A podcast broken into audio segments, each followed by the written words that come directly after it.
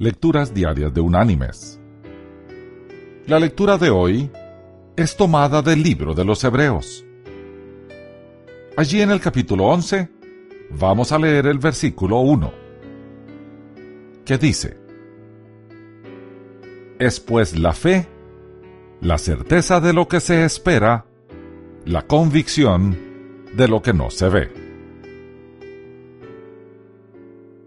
Y la reflexión de este día se llama ¿Cuánto cuesta un milagro?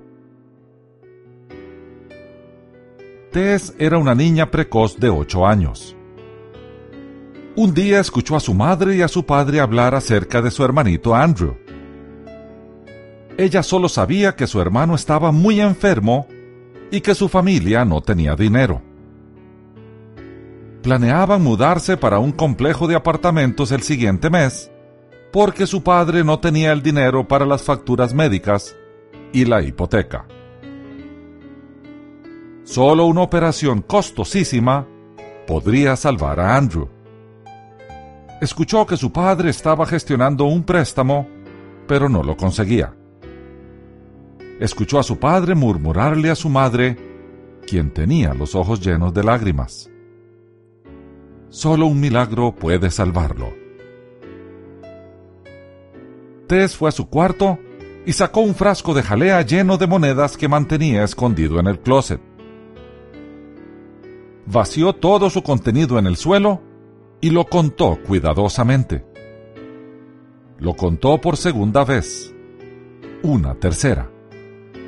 La cantidad tenía que ser perfecta. No había margen para errores. Luego colocó todas las monedas en el frasco nuevamente. Lo tapó y se escabulló por la puerta trasera y caminó seis cuadras hasta la farmacia del pueblo. Esperó pacientemente su turno. El farmacéutico parecía muy ocupado con un cliente y no le prestaba atención. Tess movió su pie haciendo un ruido. Nada. Se aclaró la garganta con el peor sonido que pudo producir. Nada. Finalmente sacó una moneda del frasco y golpeó el mostrador. ¿Qué deseas? le preguntó el farmacéutico en un tono bastante desagradable. Y le dijo sin esperar respuesta. ¿No ves que estoy hablando con mi hermano que acaba de llegar de Chicago y no lo he visto en años? Bueno, yo también quiero hablarle acerca de mi hermanito le contestó Tess en el mismo tono que usara el farmacéutico. Está muy enfermo y quiero comprar un milagro. ¿Qué dices? dijo el farmacéutico. Su nombre es Andrew y tiene algo creciéndole dentro de la cabeza y mi padre dice que solo un milagro lo puede salvar. Así que, ¿cuánto cuesta un milagro? Aquí no vendemos milagros, pequeña. Lo siento, pero no te puedo ayudar, le contestó el farmacéutico, ahora en un tono más dulce. Mire, yo tengo el dinero para pagarlo. Si no es suficiente, conseguiré el resto. Solo dígame, ¿cuánto cuesta? El hermano del farmacéutico era un hombre elegante se inclinó y le preguntó a la niña, ¿Qué clase de milagro necesita tu hermanito? No lo sé, contestó Tess, con los ojos a punto de explotar. Solo sé que está bien enfermo y mi mami dice que necesita una operación. Pero mi papá no puede pagarla, así que yo quiero usar mi dinero. ¿Cuánto dinero tienes? le preguntó el hombre de Chicago. Un dólar once centavos, contestó Tess en una voz que casi no se entendió. Es todo el dinero que tengo, pero puedo conseguir más si lo necesita. Pues qué coincidencia, dijo el hombre sonriendo. Un dólar con once centavos es justo el precio de un milagro para hermanos menores tomó el dinero en una mano y con la otra cogió a la niña del brazo y le dijo, llévame a tu casa.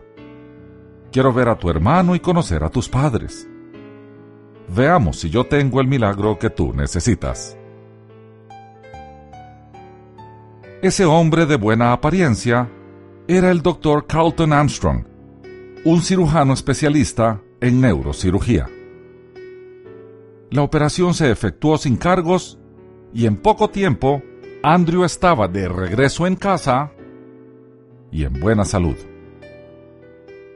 Los padres de Tess hablaban felices de las circunstancias que llevaron a este doctor hasta su puerta. Esa cirugía, dijo su madre, fue un verdadero milagro. Me pregunto cuánto habría costado. Sonrió. Ella sabía exactamente cuánto costaba un milagro. Un dólar con once centavos, más la fe de una pequeña. Mis queridos hermanos y amigos, nuestro Señor tiene tantas formas de hacerse revelar que nuestra imaginación se queda corta cuando trata de entenderlo o predecirlo. Para el Dios que todo lo sabe y todo lo puede, claramente el hecho de que el neurocirujano estuviera en la farmacia no fue casual. Estaba meticulosamente planeado de antemano, aún antes de que la niña pidiera el milagro. ¿Cuáles fueron las repercusiones de todo esto? Solo Dios, quien planeó todo, lo sabe. Detrás de todo dolor, siempre hay un bien mayor que cumple un propósito determinado. A veces lo vemos, a veces no. A eso le llamamos fe. Que Dios te bendiga.